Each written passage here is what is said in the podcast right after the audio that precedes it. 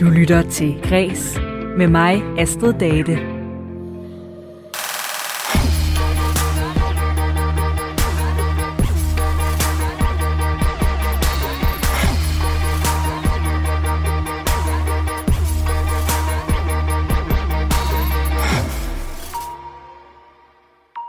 Cirka 3% af danskerne er i øh, behandling i øh, psykiatrien, og en, der selv har været det, det er forfatter Fine Gråbøl, som øh, lige nu debuterer med sin roman Ungeenheden.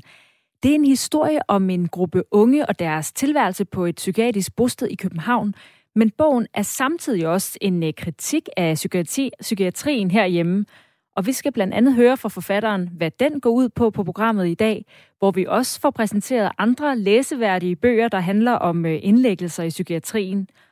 Og Fine Gråbøl er ikke den eneste kvindelige forfatter, jeg skal snakke med. I dag er bogen Kvinde kendt din historie, nemlig på gaden.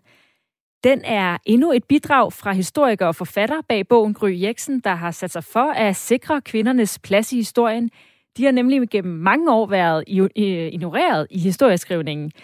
Vi er til gengæld fyldt godt op med kvinder i programmet i dag. Mit navn er Astrid Date. Velkommen til Kreds.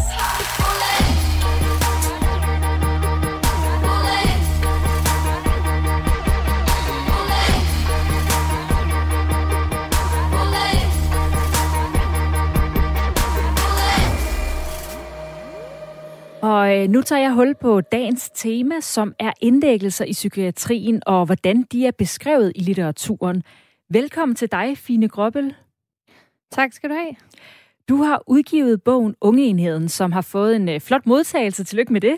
Tak.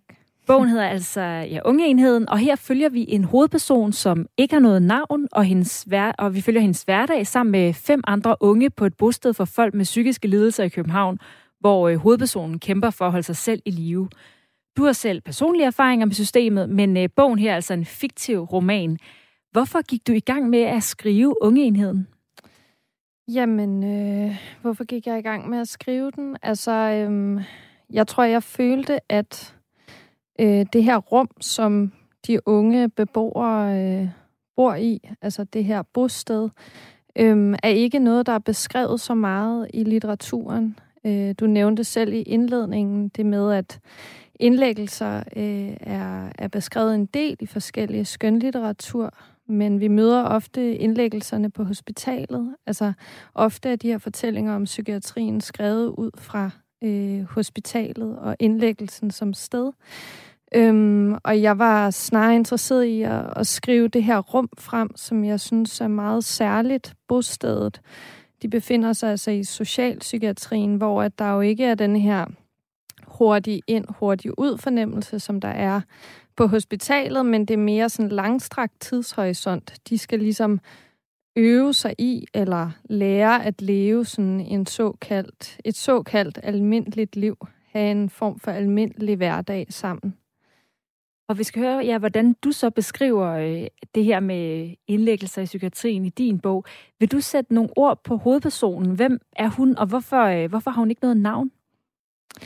Øhm, ja, altså øh, hovedpersonen i bogen, eller hvad kan man sige, fortælleren i bogen, er, er det her jeg, øh, som ikke har noget navn, heller ikke har nogen familie, man hører noget om, heller ikke har nogen venner, man hører noget om, altså ligesom ikke har noget, nogen sådan, hvad kan man sige, der er ikke noget liv uden for bostedet.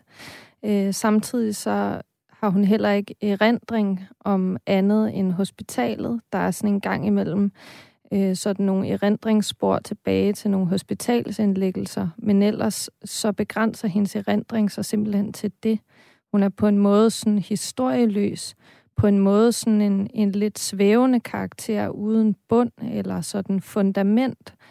Og, øhm, og det var sådan en fortællerposition, jeg synes kunne være spændende at skrive frem i romanen, som ligesom stiller sig sådan et lidt øh, åbent sted. Altså, øhm, og det er herfra, at fortællingen så udgår. Og det er her, at hun så ligesom kan nå ind til de andre karakterer i bogen, altså de andre beboere, og ligesom Øhm, derigennem vil jeg gerne forsøge at skrive et fællesskab frem. Øh, derudover så vil jeg også gerne prøve at skrive en erfaring frem af at blive gjort patient eller af at blive gjort til diagnose. Hun har jo, øh, fortælleren i bogen, hukommelsestab. Det er der sådan forskellige årsager til. Hun har både fået elektroshock, hun er blevet massivt medicineret, men hun har også været syg med depression og angst i mange år, og det er alle sammen årsager til, at hun har fået hukommelsestab. Hun kan ikke ligesom pege en af dem ud og sige ligesom sådan, det er den grund. Øh, men den her erfaring af ligesom ikke øhm, at have en fortid, eller at have en, en erindring, man ligesom øhm, kan forholde sig til. Nogle gange må hun bladre i sin journal for ligesom at, at se, hvad der er sket. Øhm, på samme måde er det også, der er en scene i bogen på et tidspunkt, hvor hun kigger på noget tøj, noget gammelt tøj, som hun ikke kan passe længere. Øhm, og hun genkender det sådan underligt som et andet liv, øhm, men som ikke er hendes. Øh, så der er sådan en følelse af at stå sådan et fuldkomment øh, åbent sted, ligesom at begynde forfra, eller i hvert fald ikke at have noget valg, at bare skulle leve derfra. Ja, som du siger, det gør også, at man som læser måske heller ikke kan trække på sådan nogle klichéer med, når vi kender godt den her form for triste barndom, der udvikler sig til ja, en psykisk lidelse. Eller, altså, vi har læst mange historier, kender mange historier, at hurtigt så kan man putte folk i boks, når man læser om når det er den her øh, skæbne, jeg læser om, så har du forsøgt at lave en karakter, som vi ikke kan regne ud ved at høre noget om hendes fortid.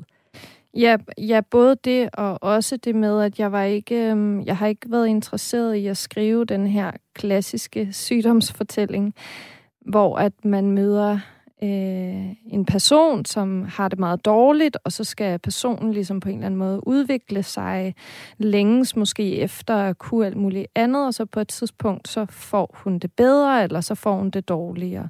Øhm, den her type sådan, udviklingsfortælling øhm, følte jeg på en måde heller ikke var troværdig i forhold til, hvordan øh, sygdom kan opleves eksempelvis. Altså jeg vil gerne skrive sådan et meget monotont øh, fortælletempo frem, hvor der på den ene side sker utrolig meget, for det gør der virkelig, og det er også nogle, nogle øh, store og voldsomme ting, de nogle gange er udsat for beboerne på bostedet. Men samtidig så er det sådan en, en meget sådan øh, radikal, monoton stemning, øh, øh, ja, ja, som de ligesom sådan på en måde kan træde lidt vande i.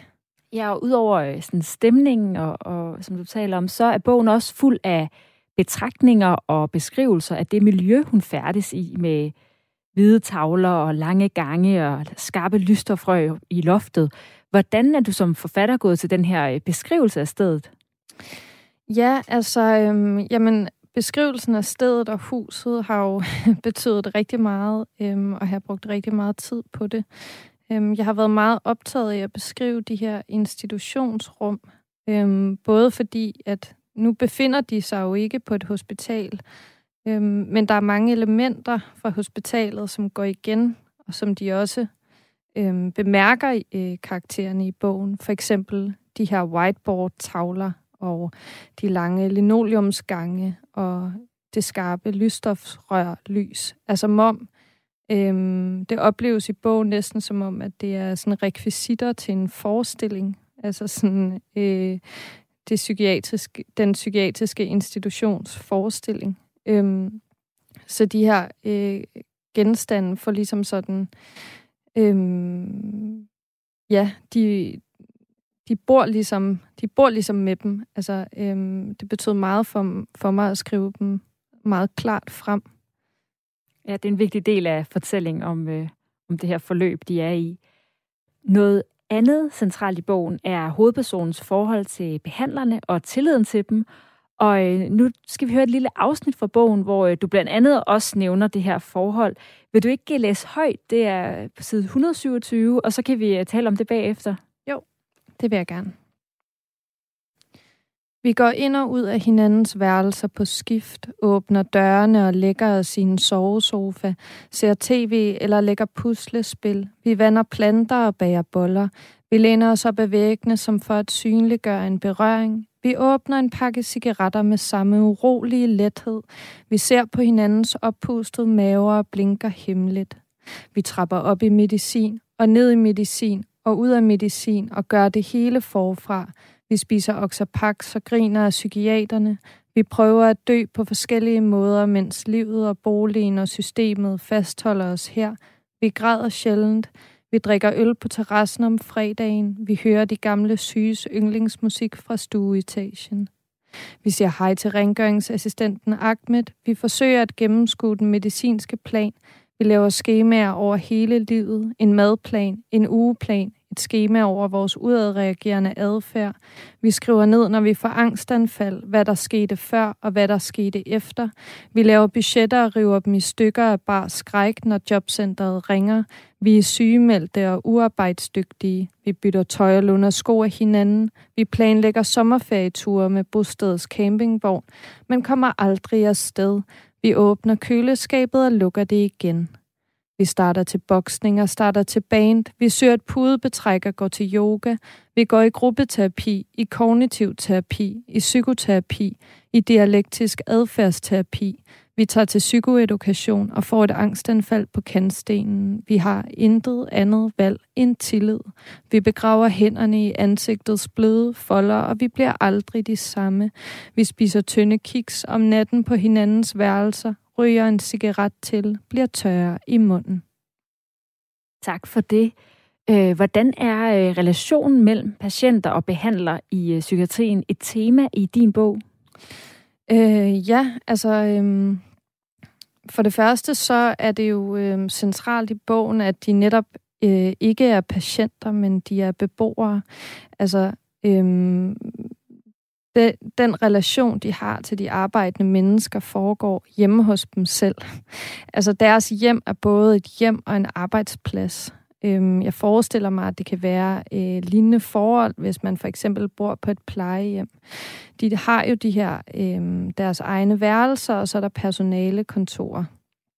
Øhm, og en af forudsætningerne for at øh, få et godt behandlingsforløb er, at man kan knytte sig og danne en god relation til den, der skal behandle en. Øhm, her er det jo pædagoger, der arbejder, og de får hvad deres kontaktperson. Og fortælleren i bogen knytter sig meget til kontaktpersonen Thomas. Øhm, men der er meget skam også forbundet med den relation. Hun kræver meget. Måske er hun også en besværlig øh, beboer at behandle. Måske ringer hun på nogle dårlige tidspunkter. Måske har hun svært ved øh, den grænse, der ligesom er nødt til at være i deres forhold. Altså, at der er en, der får løn for at være sammen, og, øh, eller at være i den relation, og der er en, der ikke gør. Øh, og det, der er, er udfordringen i den relation, er jo selvfølgelig også, at, at når det er et arbejde, så er det klart, at så kan der jo ske nogle ting, hvor at man er nødt til at stoppe med det arbejde, man er nødt til at få et andet, eller det kan være, at man stopper, fordi der er dårlige arbejdsvilkår. Men hvad stiller beboeren så op med den sorg, det kan være at sige farvel til en kontaktperson, som man måske har brugt lang tid og meget energi på at opbygge et godt forhold til. Den sorg er der ligesom ikke plads til i systemet. Øhm, fordi at øh, det skal jo, altså de er jo ikke venner, eller de er jo ikke i familie, eller de er jo ikke på den måde øh, tætte, som en, sådan, man kan være med en ven. Så hun må bare acceptere det og ligesom begynde forfra at knytte sig til en anden. Altså du peger på nogle problemer, der kan være, når unge, sårbare mennesker, som karaktererne i din bog, bliver øh, afhængige eller meget tætte med deres behandlere. Men er det ikke også lidt du ved, i virkeligheden et vilkår i den her behandling, man ikke rigtig kan altså, gøre noget ved? Jo, men det er jo netop det, det jeg siger, at, at øh, det er et vilkår for deres relation. Men, men på den anden side, så kræver behandlingen, at de knytter sig. Altså, de har ikke noget at stille op. Jeg tror, at man som, nu har jeg jo ikke selv arbejdet som pædagog, men jeg forestiller mig, at når man begynder som behandler for unge øhm, psykiatriske patienter, at man så ligesom lærer sig på en eller anden måde nogle færdigheder til at kunne øh, håndtere ligesom de her former for relationer. Ikke? At man ikke skal tage arbejdet med hjem, og man skal passe på med ligesom, hvor meget man deler af sit eget liv, og man kan holde en eller anden form for grænse, fordi det er en arbejdsrelation. Men den ekstra overvejelse er der jo ikke over for beboeren. Altså, den er der jo ikke over for patienterne. Det bliver ikke i talesat. Nej, tusind tak. Det var, øh, hvad vi nåede her, Fini Grobbel, fordi du var med og fortalte og læste højt om øh, de nye bog Ungeenheden. Ja, men selv tak. Og senere i programmet, der skal jeg tale med en øh, bibliotekar, som øh, kommer med eksempler og anbefalinger på andre bøger, der har samme tema øh, øh, med det her indlæggelser i psykiatrien. Hver gang jeg sover, kommer jeg ind til en ny dag, og det er døden også for mig. En ny dag, den signede dag med fryd, at lyset er med os også. Altså for mig går vi ikke fra de levendes hjem til dødsriget, men det er omvendt. Vi, vi, vi er på vej til de levendes land hele tiden. Altså det, det levende ligger foran os, og hvordan det former sig, det kan jeg ikke, det kan jeg ikke beskrive, men at, at, at, at, at døden er noget rigtigt og noget stort og noget godt. Sådan er det for mig. Dagens store nyhed i øh, kulturverdenen, det er et øh, farvel til forfatter og præst Johannes Møllehave, som er død efter længere tids sygdom. Møllehave har været præst flere steder, blandt andet i Vedsløs Lille Statsfængsel og i Virum, og så skrev han både digte, romaner og øh, fagbøger sideløbende med sin øh, præstegærning. 135 titler blev det til, intet mindre, øh, og mere end en million solgte bøger, og øh, blandt andet to koringer, som danskernes yndlingsforfatter blev det til. Den sidste del af sit liv brugte Møllerhave på at filosofere over døden, og øh, nu er han her så ikke mere. Mange kender blandt andet Møllerhave for hans arbejde med øh, Benny Andersen. I 2003 der udgav de bogen Det skal mærkes, at vi lever, og Møllehave var i det hele taget en øh, dygtig læser af Benny Andersens digte. Her læser han i et øh, gammelt klip, DR har lagt op et uddrag fra øh, Himmelsbræt eller Kunsten at komme til verden. Nu endelig kommer hænderne og griber madehænder, vaskehænder, knappehænder, neglehænder, hænder, der slog ned, hvis man kom for nær komfuret, hænder, der trak en af steder ukendte gader, hænder, der løftede op til et vindue, hænder, der glatten åbnede en bog, hænder, der greb fat i dine for at danse, hænder, der flettede fingre med dine, hænder, der lagde dine hænder på et bryst, hænder, der gled i din bukselomme, hænder, der holdt en blomst op for dig, hænder, der krøb ind under dine, hænder, der rev sig løs fra dine, hænder, der sejlede om dit hår, hænder, der tog pulsen på dig, hænder, der tog pulsen fra dig, hænder, der bad for dig, hænder, der truede af dig, der skubbede dig bort, trak dig nærmere, bort, nærmere, bort, nærmere, nærmere, bort, nærmere lyset for enden af kanalen. Du presses frem i bølger mod enden, mod begyndelsen. Dine hjernehalvdele tænker tokimbladet. Snart forbi. Nej, snart begyndt. Mennesket er gammel, mennesket er nyt. Udlevet, vågnende, færdigt, knap helt udviklet. Millioner år på jorden. Millioner år på jorden, det er lang tid, det er jo ingen tid. Alt har en ende. Det her er kun begyndelsen. Og nu er den nær. Alt begyndelse er svær. Knap 50 år var du på jorden. Snart 50 år var du på jorden. Det er alt for lang tid. Det er alt for kort tid. Din tid er forbi. Nej, dit liv er knap begyndt. Du ved, hvad der er, der er beskåret. Først nu begynder du at ane, og hvor det bærer hen, hvad det er at blive til. I en alder af knap 50, i en alder af snart 50, forlader du denne verden. Nej, er du endelig ved at komme til verden. Og Johannes Møllehave, der læste højt her, han blev altså 84 år gammel. Og så er det nu, du skal slå til, hvis øh, du skal eje et vaskeægte Da Vinci. Politikken skriver, at det britiske auktionshus Christie's har sat en øh, 7x7 cm stor, eller øh, rettere sagt lille, skitse af et bjørnehoved til salg. Og nede i hjørnet har selveste Leonardo da Vinci altså sat sin øh, signatur. Og hvis du skal være den heldige ejer, så skal du ifølge Christis beregninger grave sådan rimelig dybt ned i lommerne. De anslår nemlig, at skitsen skal være, eller er mellem 8 og 12 millioner pund værd. Og det er altså rundt regnet 100 millioner danske kroner. Og auktionshuset bag salget, øh, de står selv, hvis man lige sådan, øh, modregner noget inflation, til at tjene en øh, okay skilling på handlen. De købte nemlig skitsen for 2,5 pund tilbage i 1860. Så øh, en tegning, flot tegning på en papirlap på 7 x 7 cm, og en, der har sat sin signatur i venstre hjørne, den står altså til 100 millioner. Det lyder måske voldsomt i nogens ører, men øh, egentlig ikke for voldsomt. Det forklarede vurderings- og salgsdirektør i auktionshuset Brun Rasmussens øh, Kasper Nielsen i Radio 4 i morges. En af kunsthistoriens største navne, kombineret med, at der utrolig sjældent øh, dukker værker op, det, det, det, det bør kunne gøre tricket. Så jeg tror, der er gode muligheder for, for 100 millioner. Du lytter til Græs med mig, Astrid Date. Og i dag udkommer bogen Kvinde kend din historie. Det er en bog med 50 portrætter af oversete kvinder i Danmarks historien. De 50 kvinder er fordelt på ni kapitler med forskellige temaer, blandt andet et om øh, kunst og litteratur, som øh, vi selvfølgelig har et øh, ekstra godt øje til her på Kreds. Og her kan man altså læse om dramatikeren Charlotta Dorothea Biel, kunstneren Anna Anker, Øh, Anker, forfatteren Karin Michaelis, skuespiller Asta Nielsen, komponist Else Marie Pade og forfatter Inger Christensen. Og så er spørgsmålet, hvor mange øh, af de her seks kvinder, der ringer en klokke hos dig. Forfatteren bag bogen og historiker Gry Jeksen, hende har jeg med nu på en telefon. Velkommen til, og øh, tillykke med udgivelsen. Tusind tak skal du have. Og måske skal vi lige begynde med at give lytteren et billede af, hvad bogen øh, går ud på. Øh, jeg må indrømme, jeg havde for eksempel ikke hørt om øh, dramatikeren Charlotte Biel. Så øh, hvad, hvad skriver du for eksempel om hende? Jamen, altså, bogen handler jo om øh, 50 kvinder fra Danmarks historie, og det er ret vigtigt at for mig at sige, at det er ikke de 50 vigtigste kvinder. Nogle af dem er overset, ja, men nogle af dem øh, kender folk selvfølgelig også navnene på.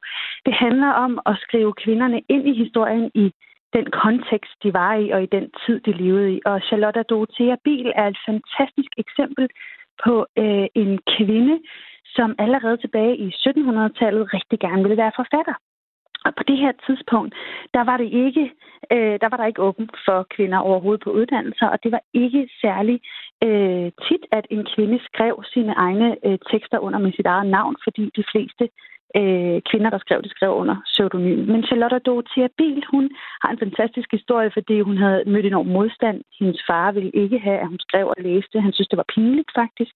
Og derfor så måtte hun gemme sine bøger i, i sine strømper, så hendes ben var gule og blå, og hun måtte bruge de få skillinger, hun havde til sig selv, til tællelys, så hun kunne sidde og læse lyset skær om natten, hvor ingen vidste, hun læste. Og så var hun samtidig med Holberg og skriver øh, fra et, kan man sige, et kvindeligt perspektiv om det samfund, der omgiver dem der i 1700-tallet. Øh, så hun er virkelig interessant. Og hun er altså en af dem, øh, man kan læse om i bogen. Der er en øh, slags videreudvikling af din øh, Instagram-profil, der også hedder Kvinder kendt din historie, hvor du har knap 50.000 følgere, og du har også lavet en podcast, og, øh, og altså nu skrevet de her øh, 336 sider om øh, Danmarks historie. Nogle oversete, men i hvert fald øh, vigtige kvinder. Hvornår besluttede du dig for at gå øh, aktivt ind i det her med at give kvinderne en større plads i historiebøgerne? Jamen, det kom så jo faktisk af, at jeg blev færdiguddannet historiker fra universitetet i 2018 og gik jeg hele tiden øh, gerne vidste, at jeg gerne ville formidle historie. Det har det, der har været en stor passion, altså formidling. Og øh, det begyndte jeg så at gøre øh, som tv-tilrettelægger. Og på et tidspunkt opdagede jeg øh, nogle kvinder fra Danmarks historie, for eksempel Karin Michaelis, som jeg har skrevet om i bogen, som jeg blev øhm, meget betaget af, men også meget overrasket over, at jeg ikke kendte i forvejen, fordi hun havde haft en stor betydning i vores litteraturhistorie.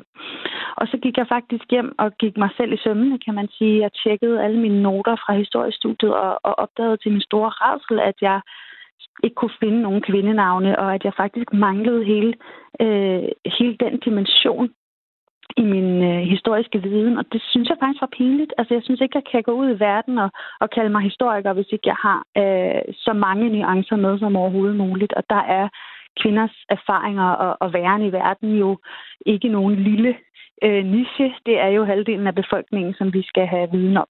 Så derfor besluttede jeg mig for at blive klogere på det. Jeg satte mig selvfølgelig bare ned og læste. Det gør en historiker. Alt, hvad jeg kunne få fat i, begyndte jeg at læse. Og det er ikke, fordi det ikke er der. Der er så mange mennesker, der i flere årtier har lavet grundforskning og biografier og øh, alt, øh, hvad kan man sige, forarbejdet for mig, som jeg kan tage og trække på. Og så besluttede jeg, at det vil jeg begynde at formidle, altså min nye viden om, om kvinder i historien, og det valgte jeg så at begynde at gøre på Instagram.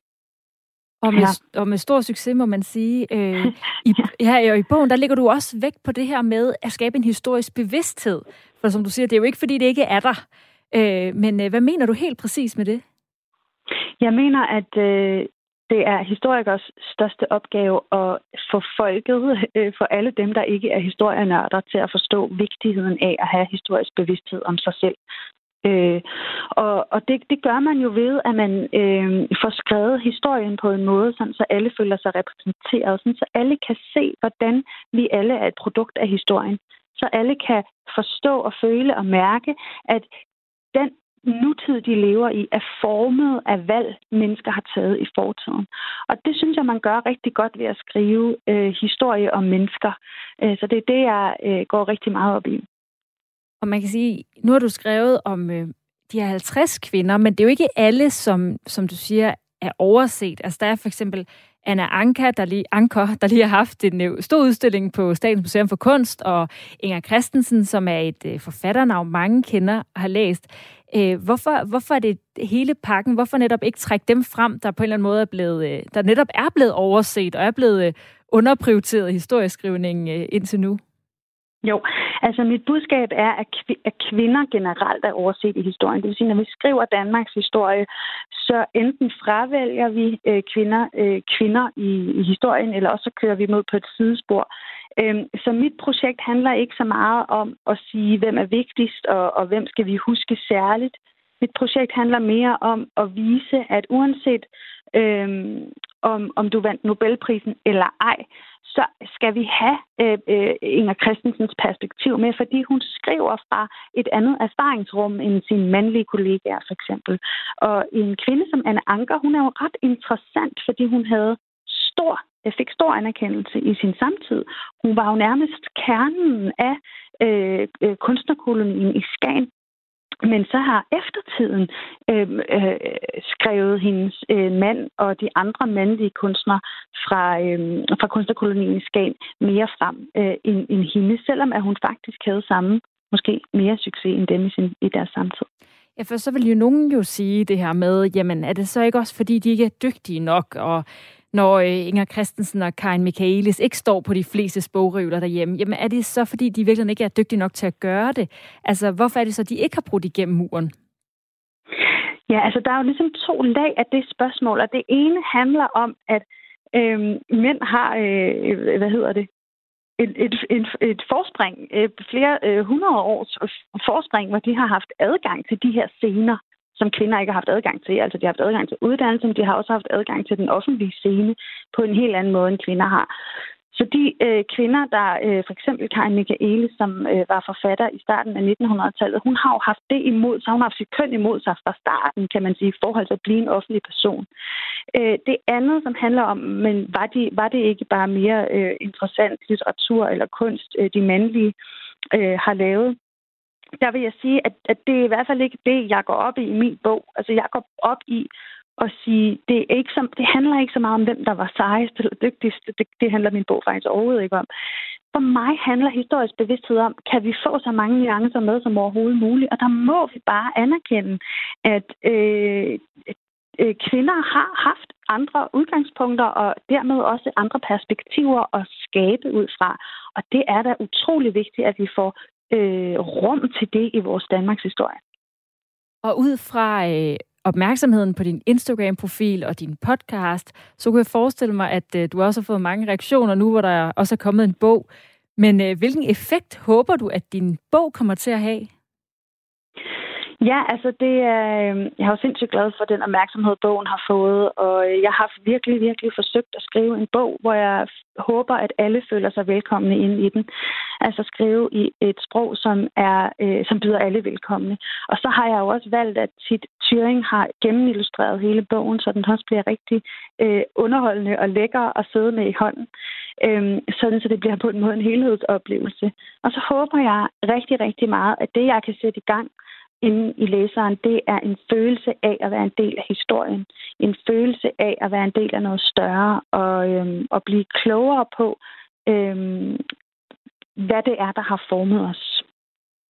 Og øh, jeg har også læst mig til, at øh, et af dine øh, sikkert mange, måske, øh, måske 50 kvindelige forbilleder, det er øh, musikeren Kate Bush. Så jeg synes, at det er oplagt at høre et nummer med hende her i dag. Så øh, inden jeg slipper dig helt, så du kan fortsætte dagen med bobler og fejring og så videre, så vil jeg bare høre her til sidst, hvorfor det lige er øh, Kate Bush, du er så vild med. Åh, oh, jamen altså, Kate Bush, hun er jo ikke, hun er jo nærmest ikke et menneske, altså hun er jo nærmest et fænomen, ikke? Øh, men jeg har brugt det meste af mit liv på at synge, faktisk. Og øh, Kate Bush er ret interessant i den her sammenhæng, fordi hun var den første kvindelige kunstner, som jeg blev, øh, hvad hedder det, som jeg mødte på min vej, da jeg øh, var ung øh, teenager, som jeg fandt ud af, at hun havde skabt sig selv helt fra bunden. Helt fra hun var barn, havde hun gået efter sin drøm, og hun var fuldstændig kompromilløs i sin kunst, hvor jeg, jeg voksede op øh, og var ung i, i nullerne, hvor at, øh, det var sådan nogen som Britney Spears og Christina Aguilera og Spice Girls, som var fremme, som uden tvivl er dygtige. Det er slet ikke det, men de var på en måde formet af nogle andre mænd, var jeg lige ved at sige. Og der, der stod Kate Bush bare rigtig stærkt for mig som en, øhm, som en kvinde, så der var self-made, og det var første gang, jeg, jeg så det. Så hun betyder rigtig meget, så er hun jo bare en fuldstændig eminent komponist og sangskriver. Gry Eksen, der altså i dag har kvinde kendt din historie på gaden. Tillykke med udgivelsen og øh, pøj pøj med missionen. Og tusind tak skal du have. Og så hører vi altså her uh, Kate Bushes uh, øh, nummer Babushka.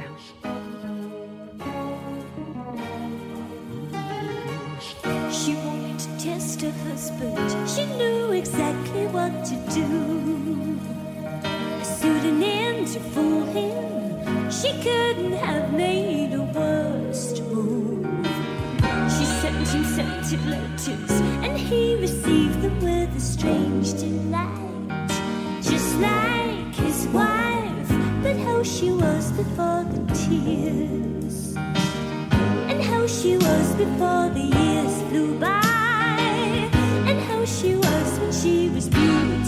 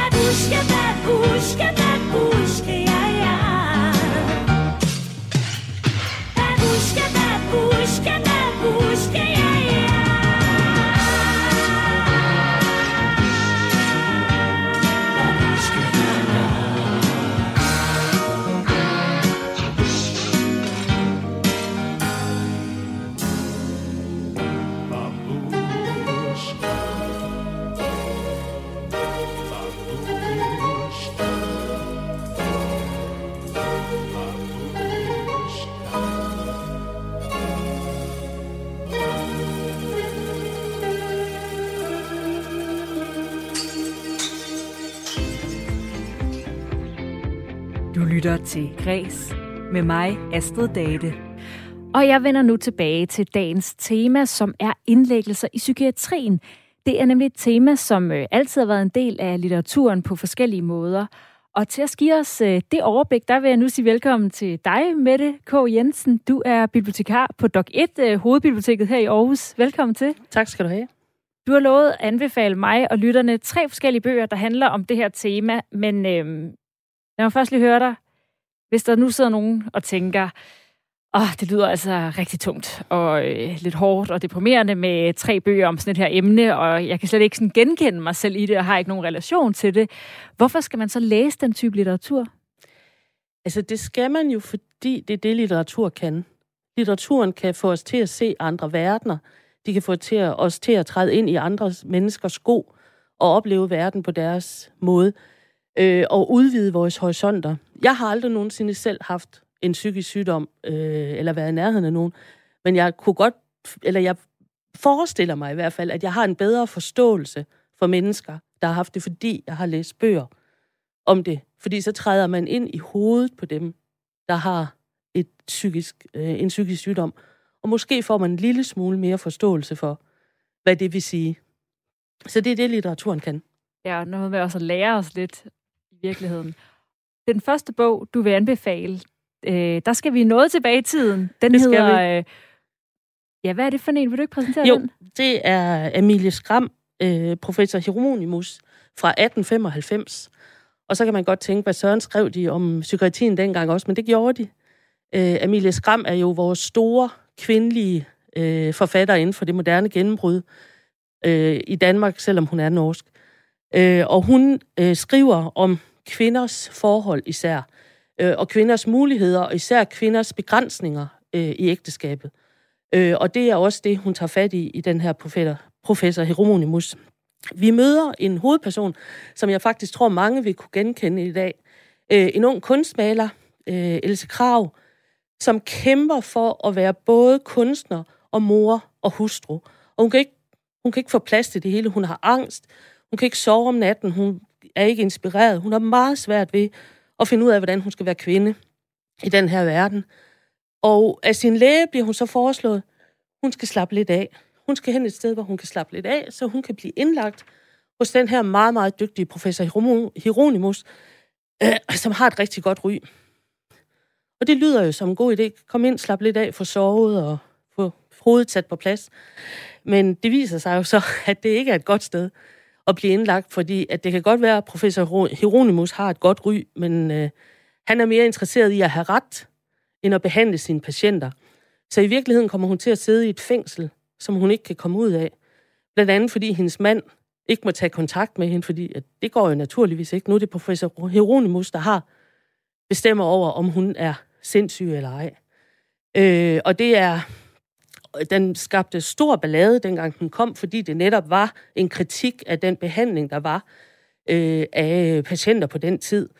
Og samtidig så er, det også, øh, er der også et spændende greb omkring det her med, hvad vil det sige at være normal?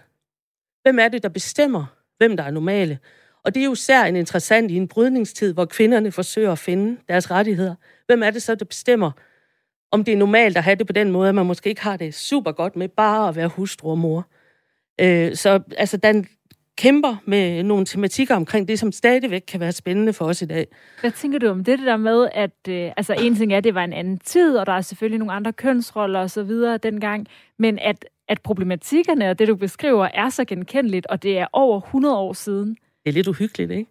At det stadigvæk er ting, som, øh, som vi kæmper med, og det er jo forkert at sige på en eller anden måde, men især som kvinder, at der stadigvæk er de her gridninger, at man ikke kan finde plads til både at være sig selv, og også være den hustru og den mor, man gerne vil være.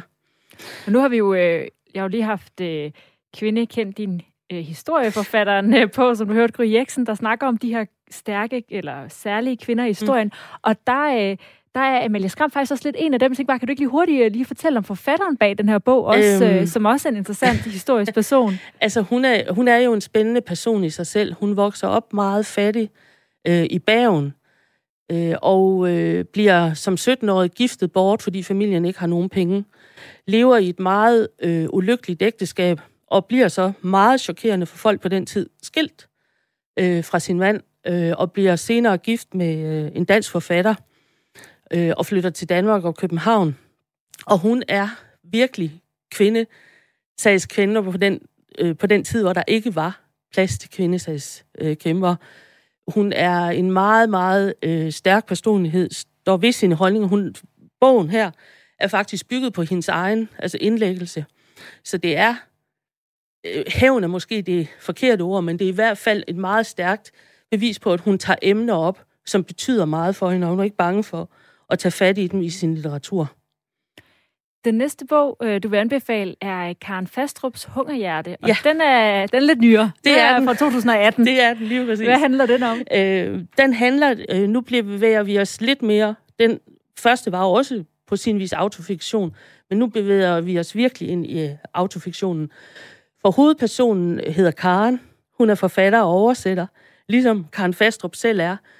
Øh, og den begynder med, at... Øh, Men det er ikke en biografi. Det er ikke en biografi, det er autofiktion. Det vil sige, at den bygger på virkelige ting, men pakket ind i en roman. Og i en roman må man lidt mere, end man må i en selvbiografi, så man kan sådan putte drysse ting over, som gør det lidt mere lækkert. Men altså, øh, Karen oplever, altså bogen starter simpelthen med, at hun er midt i en psykotisk episode. Hun er ved at blive indlagt øh, på en psykiatrisk afdeling, fordi hun er gået fuldstændig amok. Hun ved ikke, hvad der er sket. Hun forstår ikke, hvad der sker. Det er en meget, meget stærk beskrivelse af det der med at stå midt i et rum, hvor man ikke ved, hvorfor man er der. Man ved bare, at der er sket et eller andet forfærdeligt. Men hun forstår ikke, hvorfor hun er der. Øh, og så følger romanen derfra øh, et spor, både med, hvordan hun forsøger at blive bedre, hvordan hun er på psykiatrisk afdeling, hvordan hun bliver behandlet, hvad behandlingerne gør ved hende, øh, og samtidig spor tilbage i tiden, hvor hun forsøger igennem den her roman at finde ud af, jamen, er der en grund til, at det her skete med mig? Er der en eller anden kilde, jeg kan finde, hvor det måske er startet, det her? Øh, og hun har levet med en meget øh, fraværende far og mor, som har haft svært ved at øh, vise hende kærlighed, i hvert fald øh, kærlighed uden betingelser, har hun haft meget svært ved at få. Og det følger hende ligesom gennem hele livet, at hun har meget brug for at blive set. Hun har meget brug for at blive elsket og blive bekræftet i, at hun er elsket. Øh, og hun får en kæreste, som har meget brug for at være fri, og ikke har så meget brug for at vise hende, at han elsker hende hele tiden. Og det skaber så den her øh, psykotiske episode øh, til sidst. Men det er, altså, der, der er sådan en spændende øh, spors linje, hvor hun både søger tilbage i tiden for at finde ud af, kan jeg finde en eller anden grund til, at det her det er sket, og samtidig følger vi hende i hendes behandling og hendes forsøg på at øh, vende tilbage til livet. Hun får på et tidspunkt diagnosen borderline, som hun siger er den værste af alle diagnoser, man kan få, fordi det er, så er man virkelig langt ude, når man er borderline. Øh, og det gør han rigtig, rigtig ked af det faktisk at få den, fordi det var meget bedre, hvis man var maniodepressiv eller et eller andet. Det er lidt finere. Så det er også lidt spændende det der med, at der er forskel på, hvad for en diagnose man får, hvor fin man er. Altså, hvor god en diagnose er på en eller anden måde. Så det er også en spændende indgang, synes jeg. Og der adsk- den adskiller sig lidt fra, øh, vi havde Fine Gråbøl øh, i starten af programmet, som øh, debuterer med øh, ungeenhed, en ungeenhed, der handler om en øh, gruppe unge, der er på et øh, psykiatrisk bosted, hvor de bor, og hvor hun meget sådan i tale satte, hun vil gerne ligesom være i, i, i forløbet der, og ikke lave sådan en udvikling, mm. hvor det går godt, det går dårligt, det går godt. Og her der har vi en bog, hvor at det ender med, at hun så får det godt. Ja. Og det er jo også et spørgsmål. Også, man kan også sige, der er sikkert nogen, der vil sige, jamen hun skal ikke forsøge at finde tilbage, hun skal bare finde ud af, hvad der er galt lige nu, og få fikset det. Men det har været vigtigt, tror jeg, for hendes proces, at hun har forsøgt at søge tilbage og finde ud af, hvad, undskyld, hvad skete der, øh, da jeg var yngre? Hvorfor er, er der, kan jeg se en forbindelse mellem de her ting? Og inden jeg får spoilet mere i ja. slutning, så må vi heller komme videre til den øh, næste bog, du vil anbefale, som fik øh, rigtig meget opmærksomhed, da den udkom i øh, 2019. Mm. Det er Peter Øvig Knudsens bog, Min mor var besat, med øh, undertitlen Da jeg mødte depressionsdæmon. Ja. Øh, og hvad handler den om, udover hvad man kan høre i titlen? Lige præcis. Nu er vi så gået over i biografien, i en selvbiografi. Eller faktisk en dobbeltbiografi, for det er både en biografi af ham og hans mor. Øh, Peter Øvig Knudsen mistede sin mor i 2016, og i det øjeblik, hun er død, beslutter han, nu skal han skrive bogen om hende. Han, nu er der ligesom plads til det, for nu er hun død. Øh, og det skal være en bog om at vokse op med en psykisk syg mor. Øh, Peter Øvis Knudsens mor blev første gang indlagt, da han var fem år på Psykiatrisk Hospital øh, i Rigskov. Han er vokset op i en øh, i ude i Holme, en meget fin øh, forstad, øh, med en meget fin forstadsfrue som mor, som kunne det hele. Hun gik derhjemme, hun lavede mad, øh, hun gjorde rent, hun øh, passede på børnene, hun øh, øh, vaskede tøj og så videre, men øh, hun havde altså også den her side, som fik for Peter Øvig Knudsen til at beskrive hende som et monster. Hun kan vende på et øjeblik. Øh, han, de udvikler ham og hans søster, udvikler simpelthen sådan en fornemmelse af, okay, nu er det ved at, nu er der et eller andet, der er galt her. Han kunne næsten se det på hende, når han kom ind i et rum, så kunne han mærke, at nu var der et eller andet galt. Og han havde virkelig brug for at fortælle den her historie om, hvordan det var øh, at vokse op. Og Peter Udvig Knudsen gør jo, som han gør med alle sine øh, romaner. Han går i gang øh, med at søge agtindsigt i sin øh, mors øh, journaler. Han interviewer familie og venner omkring moren for at finde ud af, jamen, hvad, hvad var det, der var sket med moren? Og det, der sker gentagende gange, det er, at han får vidt, jamen det vidste vi ikke. Det havde vi aldrig lagt mærke til. Hun var der så sød og rar, I var så glade. Så det var meget skræmmende for ham at opleve, at der er ikke andre, der har set, at moren var på den måde. Og mens han er i gang med at skrive den her roman, får han selv en depression. Han har jo haft depressioner før, men den her er meget voldsom, noget han aldrig nogensinde har oplevet før. Øh, og det ender simpelthen med, at han begynder at forestille sig, at moren ligger nede i helvede og forsøger at trække ham ned til sig øh, i den her depression. Og han får øh, et psykotisk break til sidst og tror, at alle er efter ham. Og ender med at blive indlagt øh, på øh, lukket afdeling og skal have elektroshock for at komme ud af det. Og så bliver bogen lige pludselig til både en beskrivelse af, hvordan er det at leve med mennesker, der har en psykisk sygdom. Hvad betyder det for dem, der er omkring dem? Og en beskrivelse af at have en psykisk sygdom og forsøge at komme ud af det. Så den bliver lige pludselig meget større på en eller anden måde, end bare og en beskrivelse af, nej, hvor var min mor forfærdelig, og hvorfor var der ingen, der vidste det. Øh, og jeg tror, at det er det, der har været meget vigtigt for Peter Øge Knudsen, det der med, at vi skal snakke om det. Vi skal fortælle nogen, at der er noget galt, og vi skal snakke om det. Fordi at han oplever den her tavshed alle steder. Der er ingen, der forstår, hvad der er sket. Og de kan ikke, jamen, I var der så søde og rare, I var så glade. Og så har han levet i den her helt anden virkelighed. Så det er meget vigtigt for ham, det her med, at vi skal snakke om det. Og man kan altså også uh, læse om det. Tusind tak for de uh, tre anbefalinger, Mette K. Jensen, bibliotekar her uh, i Aarhus ved uh, Hovedbiblioteket Dok 1. Du lytter til Græs med mig, Astrid Date. Store del af kultur, kulturlivet det er åbnet op igen øh, og er i gang, men museerne de klager over lave besøgstal, og også øh, caféer og spisesteder mener, at de kunne altså godt bruge lidt flere betalende gæster. Men øh, køerne til testcentrene, de er blevet lange, i hvert fald her øh, centralt i Aarhus. Så hvad er det, folk skal bruge friske testresultater til? Det har jeg sendt min kollega Lene Grønborg ud for at finde ud af. Blå himmel, ja, hun er klar for jer. Holder min hoved højt, holder min kort Kulturen den er genåbnet nu, men både museer og spisesteder, de øh, peger altså på, at de godt kunne bruge lidt flere kunder i bæksen. Og samtidig så melder de forskellige teststeder om utrolig lange køer. Så nu er jeg taget herop til Nobelparken i det nordlige Aarhus for at tage en snak med dem, der står i den her testkø, og for at finde ud af, hvad folk så egentlig bruger deres coronapas til, hvis de ikke bruger dem på kultur. Blå himmel, ja klar det for jer Holder mit hoved højt, holder min kort til, yeah.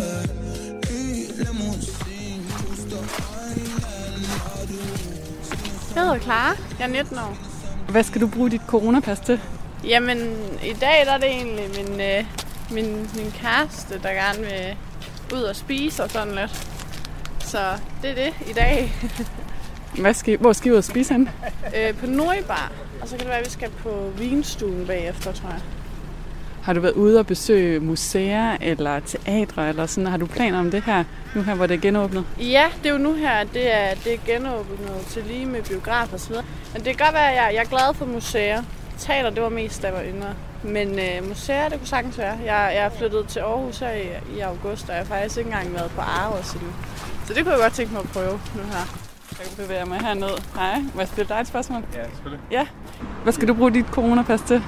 Altså, det her lige nu er sådan set egentlig bare, øh, hvad hedder det, for en sikkerheds skyld. Øhm, men ellers ordinært set, så vil jeg nok bruge det til primært at komme i fitnesscenter. Men øh, jeg skal faktisk også i biografen på søndag. Jeg ved ikke, om det gælder som kultur. Det gælder også som kultur helt bestemt. Hvad skal du se? Øh, retfærdighedsgutter, tror jeg. Det var vi på om. God dag til dig så. Jo, tak. Hvad skal du bruge dit coronapas til i dag? jeg skal på bar have øl med mine veninder. Og det er lang tid siden, I har været det, eller hvad? en uge siden. så det er ikke så lang tid siden. Men uh, ja, here we go igen. Blå himmel, hun er boogie, klar det for jer. Holder mit hoved højt, holder min kort. Ja, øl og biografer og træningsture, det er det, de glæder sig til nede i den her ende af køen. Men jeg prøver lige at gå herop i den anden ende for at se, om der er nogen, der skal bruge deres coronapas til andre ting. Jeg hedder Marianne Lund Petersen, jeg er 55 år. Hvad skal du bruge dit coronapas til i dag? Vi skal en tur på, til frokost på restaurant i morgen. Har du været ude og prøve øh, museer eller teatre her efter, at øh, der har været igen? Ikke noget museer og teater endnu, nej. nej. Er noget, du har planer om? Ja, vi vil gerne en tur på Moskov. Ja. Så. Er der en bestemt udstilling derude? Det er den der neandertaler, som vi ikke har nået at se endnu. Så ja. vi vil gerne anbefale Moskov. Jeg synes, det er et fantastisk sted, et godt hus, med nogle dejlige omgivelser. Hvad hedder I? Øh, Gro. Og Dennis. Hvad med jer? Øh, tror, hvad skal I bruge jeres corona-pas til? Øh, jeg er blevet inviteret på morsdagsgave i morgen, vi skal spise. Så det er derfor? Så det er vi har derfor. ikke været ude. Vi har fået en baby. Ja. Og så, så det er jo derfor, at øh, vi, vi, vi har ikke været ude i et vi år. Har, vi har ikke rigtig været ude i et år, uanset corona eller ej. Men nu tænkte vi, nu skulle det være. Og så var babyen sponsoreret øh, ud at spise. Og dermed arrangeret corona-pas. Og så tager vi testen nu. Og så tager vi ud og spiser i morgen. Men ellers har jeg faktisk ikke rigtig været ude. Sådan Nej. rigtig overhovedet. Nej. Øh, du har været på varsel. Ja. ja. Jeg, jeg arbejder i sundhedsvæsenet, så det er altid sådan lidt, der er sådan lidt 50-50 altid. Ja. ja. Men øh, der, altså, vi har, har vi overhovedet været ude ellers? Nej. Og så og tænker på det. Vi været hjemme med min mor. Altså, det kan ikke rigtig beskrive som udskat. Det er jo sådan noget. Ej, det har det er vi mere, Det er mere pligt end frihed. Hold mig ned, hvis jeg nu flyver. Blå himmel, ja. 100 buggy, klar det for jer. Holder min hoved højt, holder min kort det har vi ikke, har vi. Jeg sidder og tænker på, om vi overhovedet har lavet et eller andet, hvor vi har Til jul? Nej. Nej, men det var Nej. mere sådan. Vi har ikke lavet noget med det. Nej. Nul. Ej, hvor er det depressivt. Det, vi, øh, vi glæder os bare til at komme ud og spise morgen. Ja. Det tror jeg, det er sådan hovedbeskeden. Det var altså min kollega Lene Grønborg, som har været en tur forbi kviktestkøen i Nobelparken i øh, det nordlige Aarhus. Og apropos genåbning, så er det jo i de her dage, at landets teatre har så mange premiere i kalenderen, at øh, man kan blive helt forpustet. Og en af de forestillinger, som øh, godt kunne blive en af sommerens en helt store hit, det er Anne Lindes teaterkoncert. Jeg er jo lige her på det Kongelige Teater i København. Den har premiere i morgen, og senere på sommeren kan den også opleves på Aarhus Teater. Anne Littes sang er nogen, som rigtig mange herhjemme har et forhold til, om man er vokset op med dem, eller måske bare hørt dem i radioen en gang imellem. Og jeg vil gerne spille øh, en af sangene for dig. Her er det øh, skuespiller Tammy Øst, som øh, fortolker Det er ikke det, du siger fra teaterkoncerten Jeg er jo lige her.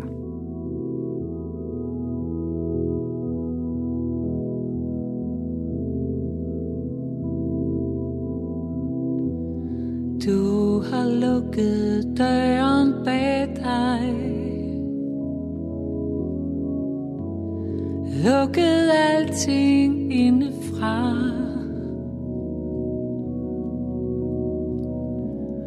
Og nu står jeg her og føler mig lidt dum. Jeg prøvede jo bare at få dig til at se. Du har prøvet på at elske. Prøvet på at give dig selv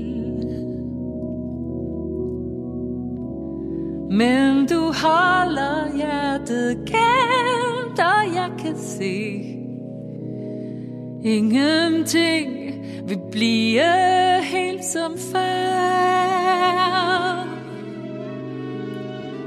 det er ikke det, du siger. Det mere løgnen i sig selv. Det er alt det, du fortiger.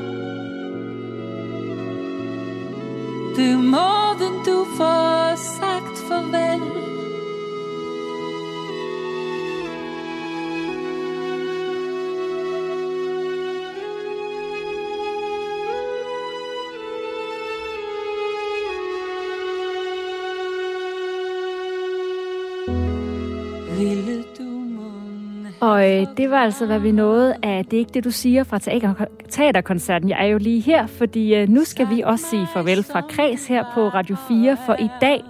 Programmet kom i hus med hjælp fra Mathias Wissing, Lene Grønborg og øh, Karoline Kjær Hansen. Jeg hedder Astrid Strib Date, og øh, vi lyttes ved på øh, podcasten eller i morgen, hvor vi dykker ned i Oscar-vinderen Nomadland, og i forlængelse af det snakker med en kvinde, der er såkaldt digital nomade, og lige nu bor og arbejder fra Puerto Rico. Tak fordi du lyttede med.